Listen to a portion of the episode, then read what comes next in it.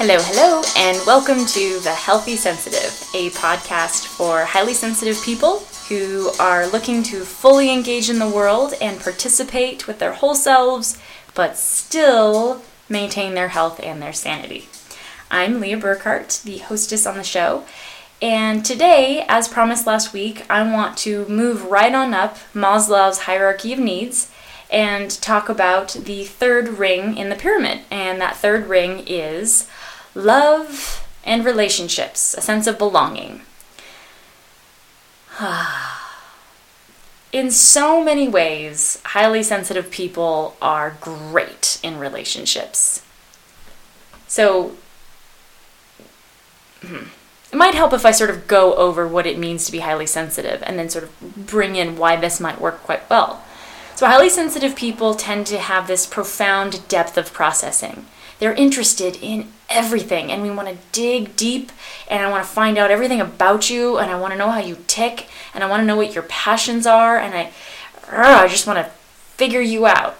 And that can be really exciting for another person. At least I would imagine. Like, there's something uh, enchanting about being in the presence of a person who's just transfixed by me. So that's what a highly sensitive person can do for you. Be- and it's not fake. We're not having to like deliberately dig it out of ourselves. We are just inherently deeply processing everything. The downside of being in love with such a creature is that they're processing everything. So every nuance, every shift in your expression, every sigh, every yawn is being interpreted and calibrated and put inside of a narrative that may or may not be appropriate or even remotely true. Maybe you sighed, and I'm making this assumption that you've got to be bored, when in fact you sighed out of satisfaction. Maybe you're yawning, and I'm imagining it's because you are disinterested, when in fact you're just physically fatigued. You know, so we can be fabulous in our ability to make you feel special because we are really and truly interested in you, but we are also paying such close attention that it might be exhausting. Highly sensitive people are also overly stimulated, which can be great because if you want a romantic evening with me, baby, anything will go. You can take you can just set me down on the couch and we can talk.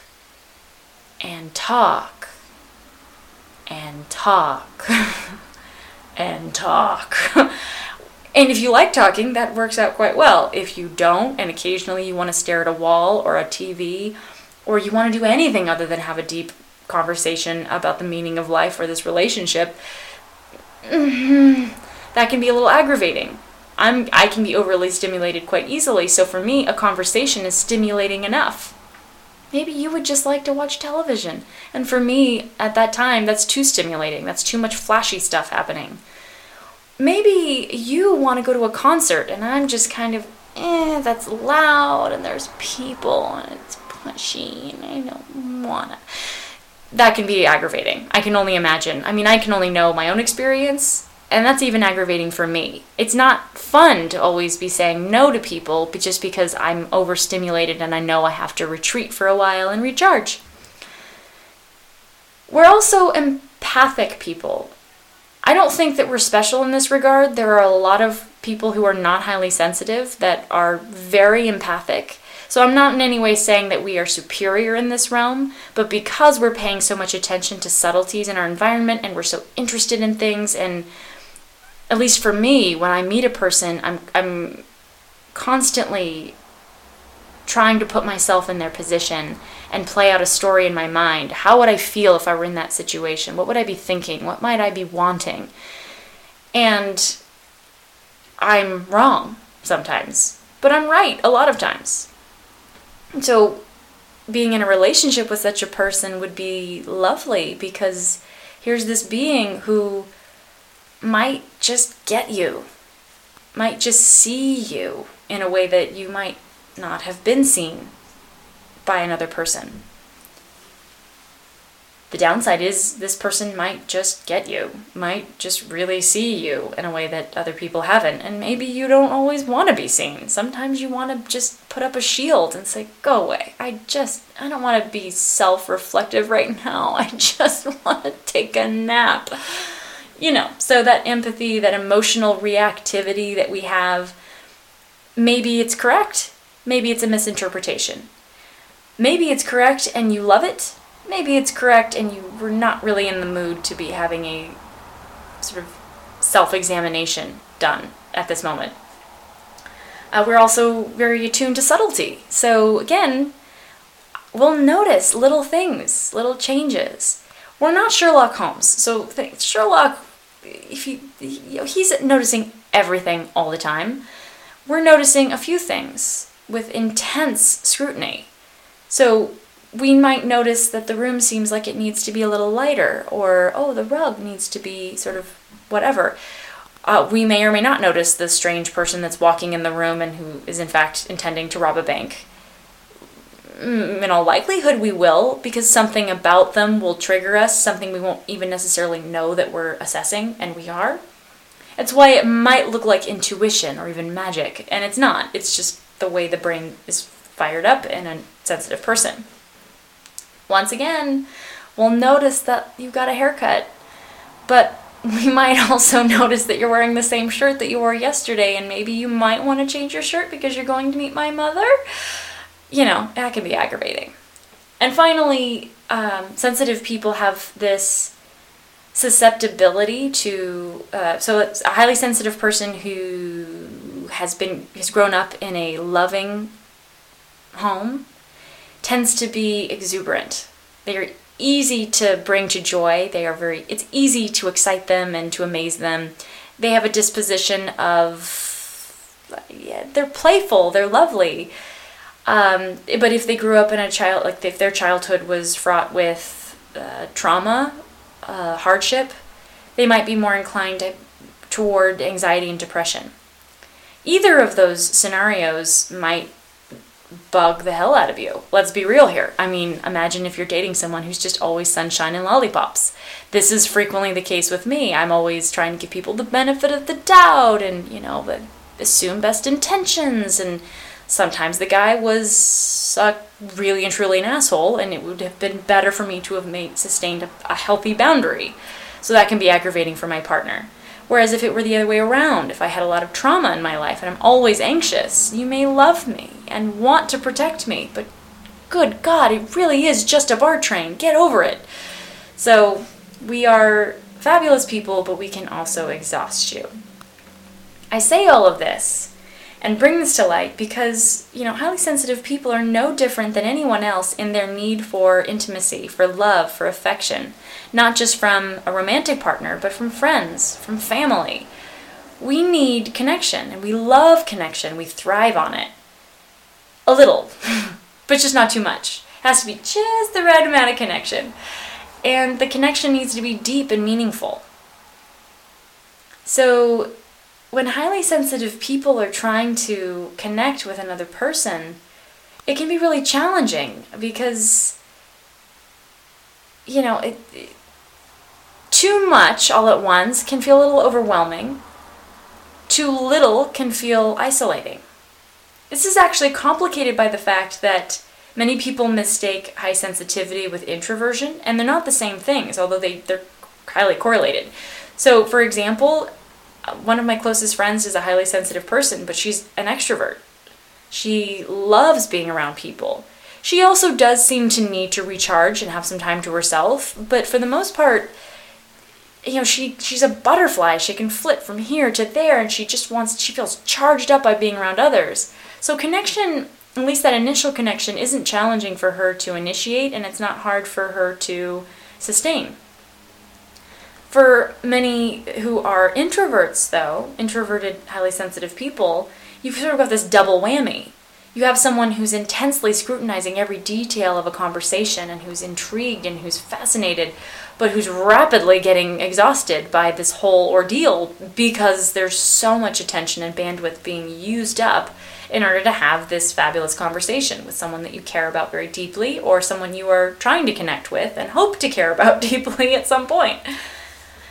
It's it can be really hard for highly sensitive people to maintain relationships in this way. I was actually just reading uh, Elaine Aron's book, you know, The Highly Sensitive Person in Love. And she goes over, and I'm not finished reading it, and I imagine what's going to happen because this is what happens in life: is I'm going to f- find something fabulous that I should have talked about today and didn't get a chance to. My apologies in advance. But so far, what I found to be interesting is she sort of has gone over some some overall some overarching themes that are present in highly sensitive relationships. So one of them is highly sensitive people have a tendency to get bored easily. And this fascinated me. I that's true of me. I can get bored easily when in a relationship. Um, not in the sense that I want to leave the relationship, but that um,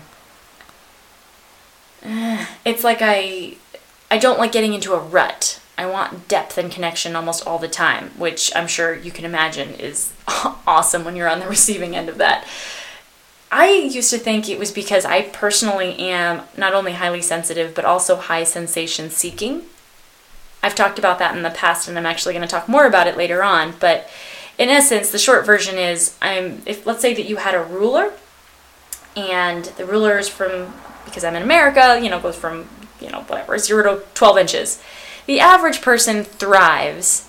Oh, sorry. Let's say zero on this ruler, this 12 inch ruler, is boredom and depression, and 12 is anxiety and misery. So both ends of the spectrum are uncomfortable. The average person, someone who's not highly sensitive, has a range of stimulus that they can operate in happily from, uh, let's say, two inches to about mm, 10 inches. Highly sensitive people would just, you know, it might be from two to eight. So it's just their range of the, the, the point of getting overstimulated happens a little sooner. You might also have someone who's high sensation seeking. So now the point where they get bored and depressed is not two, but four. So it's when a highly sensitive person who's also high sensation seeking is in their sweet spot, so let's call it from about four to eight, they don't look any different than anybody else. I mean, they might be very conscientious, a little bit more productive. I mean, they, they seem to be especially healthy, but they don't look like superheroes, and they also don't look, there's nothing remarkable about it. It's just that they can eat more easily get bored and they can more easily get overexcited. So, oh joy. That's me. I, I'm sort of constantly having to negotiate between the two impulses. One that's screaming at me to stay safe and grounded and quiet and subdued, and it craves serenity. And another part of me that wants intensity, novelty, exhilaration and excitement. And I'm this tug of war that's happening in me is probably happening in most everyone, but it just feels like it's at a higher volume for me. That's the best way I can describe it. I used to think that my tendency to easily get bored in the context of a relationship was just because of this whole, like, I need to thrill. But it turns out that almost all HSP get this. And when they're bored, here's what I think is also interesting they don't necessarily want to go to a BDSM conference. Maybe they do, but that's not the go to. They don't want to go f- jumping off of a building with their partner. They want deep and meaningful conversation. That seems to be the thing that breaks the boredom. Once again, can you imagine being in love with such a creature who's just perpetually wanting meaningful and deep conversation? Go ahead and enjoy that after your 10 hour day. Thank you very much. like, this isn't easy. This is not easy to be in love with a person such as myself. HSP are also, though, here's perhaps a plus, perhaps not, they tend to be hard on themselves. So they're inclined to, um, they, they, do a lot of self reflecting. They will likely be good at validating their partner when their partner gets exasperated with them. So they have this capacity, and this is something Elaine Aron herself talks about in her personal life, that when she and her husband, her husband who's not highly sensitive but who's very kind and she loves him, uh, is when she and her husband were experiencing life vastly differently. And before she had a name for high sensitivity the way she does now, she sort of thought there was this inherent flaw, and she was almost more comfortable with that possibility. No, it's not that my husband is a little less perceptive than he should be, or that he's insensitive or whatever, whatever. It's, the criticism doesn't belong with him, it belongs with me, which is almost easier because if it's my problem, I can just be working on me. I can remember this myself. I was in a relationship and I wanted I, I felt like something was wrong. So I went to a therapist, and I'm it's my first session, and I'm sitting there, and I said he is perfect. I don't mean as a person. I just mean he's not. There's nothing wrong with him. He's fine. The problem is me. I'm the only one who's unhappy. So I figure let's just fix me, and all the rest should be fine. And she dug deeper, as therapists are wont to do. I ended up disclosing how I kept trying to engage in these deep and meaningful conversations and I wasn't getting what I needed back. I wasn't getting the, the that thirst quenched. And I talked about all the challenges we'd had in our relationship and I talked about how I was struggling. The details and the content of that isn't so important. What's interesting to me is that at some point she paused and she asked me, Isn't it okay to just want to be happy? Isn't it okay that you want these things? And isn't it okay to say that maybe the relationship should dissolve simply because you don't want it anymore? You don't have to justify it. So, we talked about this last week, by the way, you know, this idea of having a sort of personal bill of rights, one of which being that I have the right not to have to justify my behaviors. And as it happens, that relationship dissolved shortly after. Um, he was a lovely person. It didn't work out. It ended exactly as it should have. But it's the fact that my go to was to say, oh, it's me. It's my fault. Or at least my responsibility. Evidently, according to Elaine Aron, a lot of HSP tend to do this. So they might get bored and they might crave something but they're less inclined to ask for it because they just assume it's something they should meet on their own. Interesting, right? Um, personally, I can say that I love all things about being in a relationship. I crave relationships. I'm perfectly happy being single. So I don't want to give the impression that it's like I'm lonely and it's awful and oh, if I can only find and it's not quite like that. But I love all aspects of relating to others. I love the feeling of falling in love. Uh, I love the feeling of when that stops and the partnership portion begins. And in some sort of masochistic way, I even love when relationships end because they, all phases teach me so much. I appreciate that immensely. I also love my friends. I love them as my family. And I'm so like I'm deeply grateful for them. I there have been times in my life when I have gone through tremendous depression and even when I'm in the depths of despair, even if I don't reach out, it's the knowing that they could that sometimes can save me being in a relationship as a highly sensitive person, though, can be challenging for many ways, for reasons that I've already gone over. But for myself personally, I can also say it's hard because I'm negotiating between polar impulses in myself.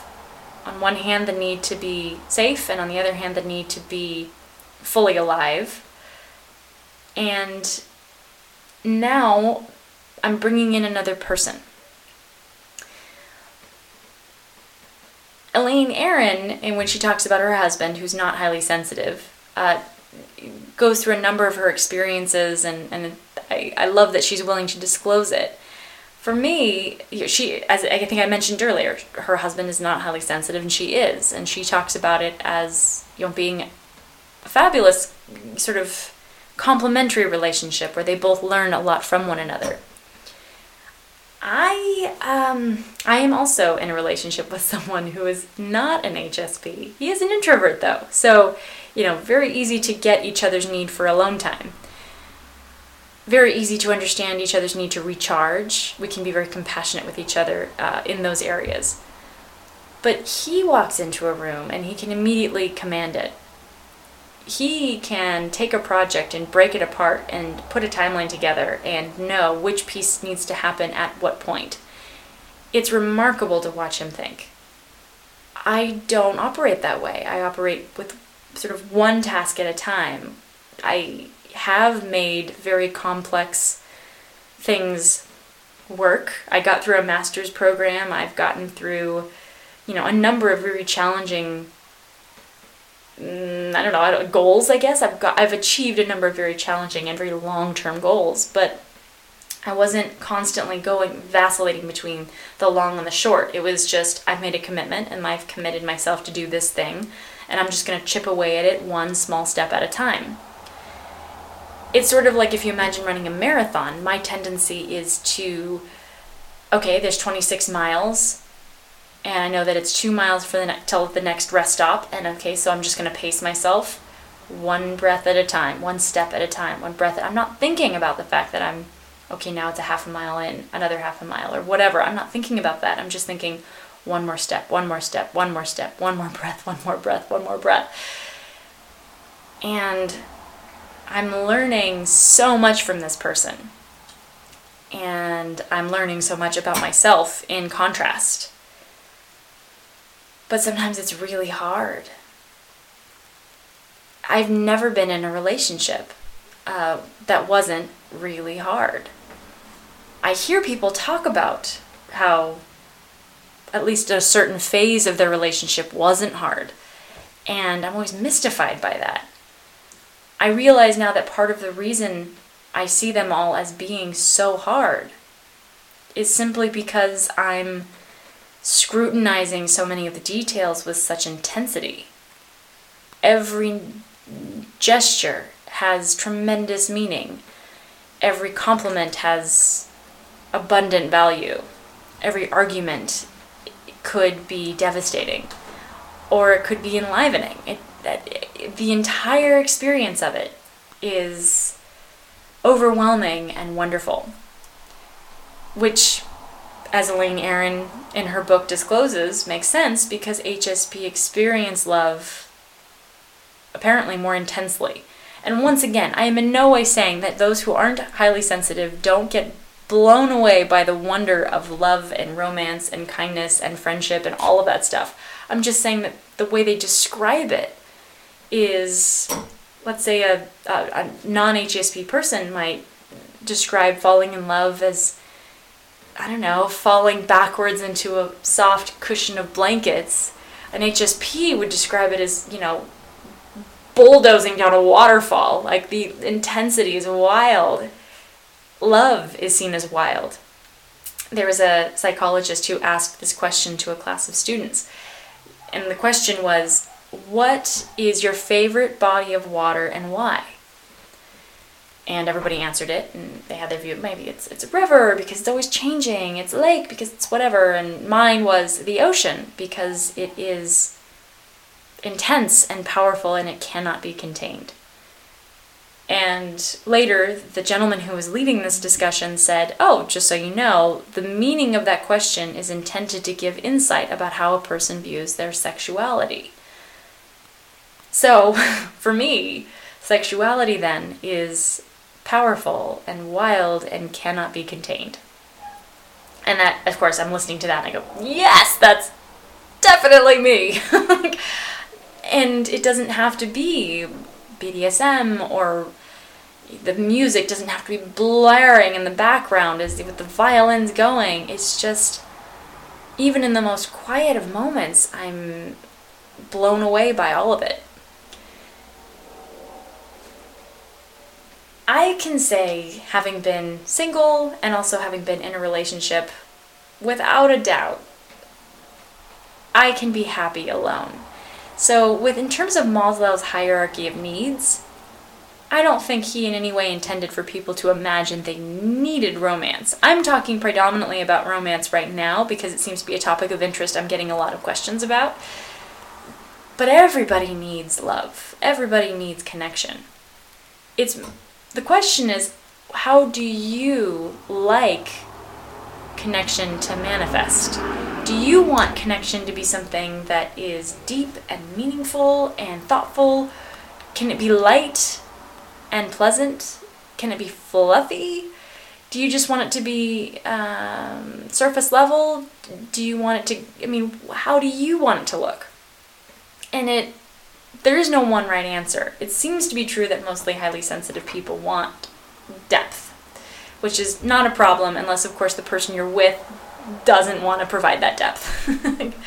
I mean, I look at all of my friendships and the people that I love most, and I can't think of a single one that I couldn't go into a lot of depth with. Even my coworkers, especially my coworkers, will sit for hours and talk about anything under the sun, but we go into a lot of depth around the topics. So, at any rate, I'm, I'm now I'm digressing. But here's what I will say about what you should do as a highly sensitive person, whether you're in a romantic relationship or you're just, you know, whether it's mostly that you're examining your friendships or your relationships with your family. When you're negotiating in the realm of your relationship, just be transparent about what your needs are. You know, if you feel bored and you're thinking to yourself, you know what would really liven things up? a conversation about the meaning of our relationship. Hey, babe, you want to have that conversation? or maybe call a friend and say, hey, I want to have this conversation that, I, I want to go deep here. Can we have this? Can we talk? Reach out to people. It's okay. You know, Elaine Aron at some point talks about how her partner, though different than she, appreciated the difference. If it, and she also was very good about saying, you know, traits that are genetic and inherent within us that help mm, inform our temperaments. Those traits will definitely have an impact on the success of all of our relationships. But the trait itself doesn't get to call the shots. It's most more about understanding what it is that that sort of makes up your temperament and being able to communicate it effectively and learn from it. You know, maybe you are coming across as just being morose and verbose and like obnoxious. Maybe that would change if you could just say, hey, this is sort of my temperament. This is where I'm coming from. I love you and I just want to get to know every aspect of you because I think you are fascinating. So if you're tired and you just kind of want to watch reality TV, that's totally fine. But maybe I'll go do something else. like, or maybe you could learn to bask in the glory that is uh, cotton candy TV once in a while.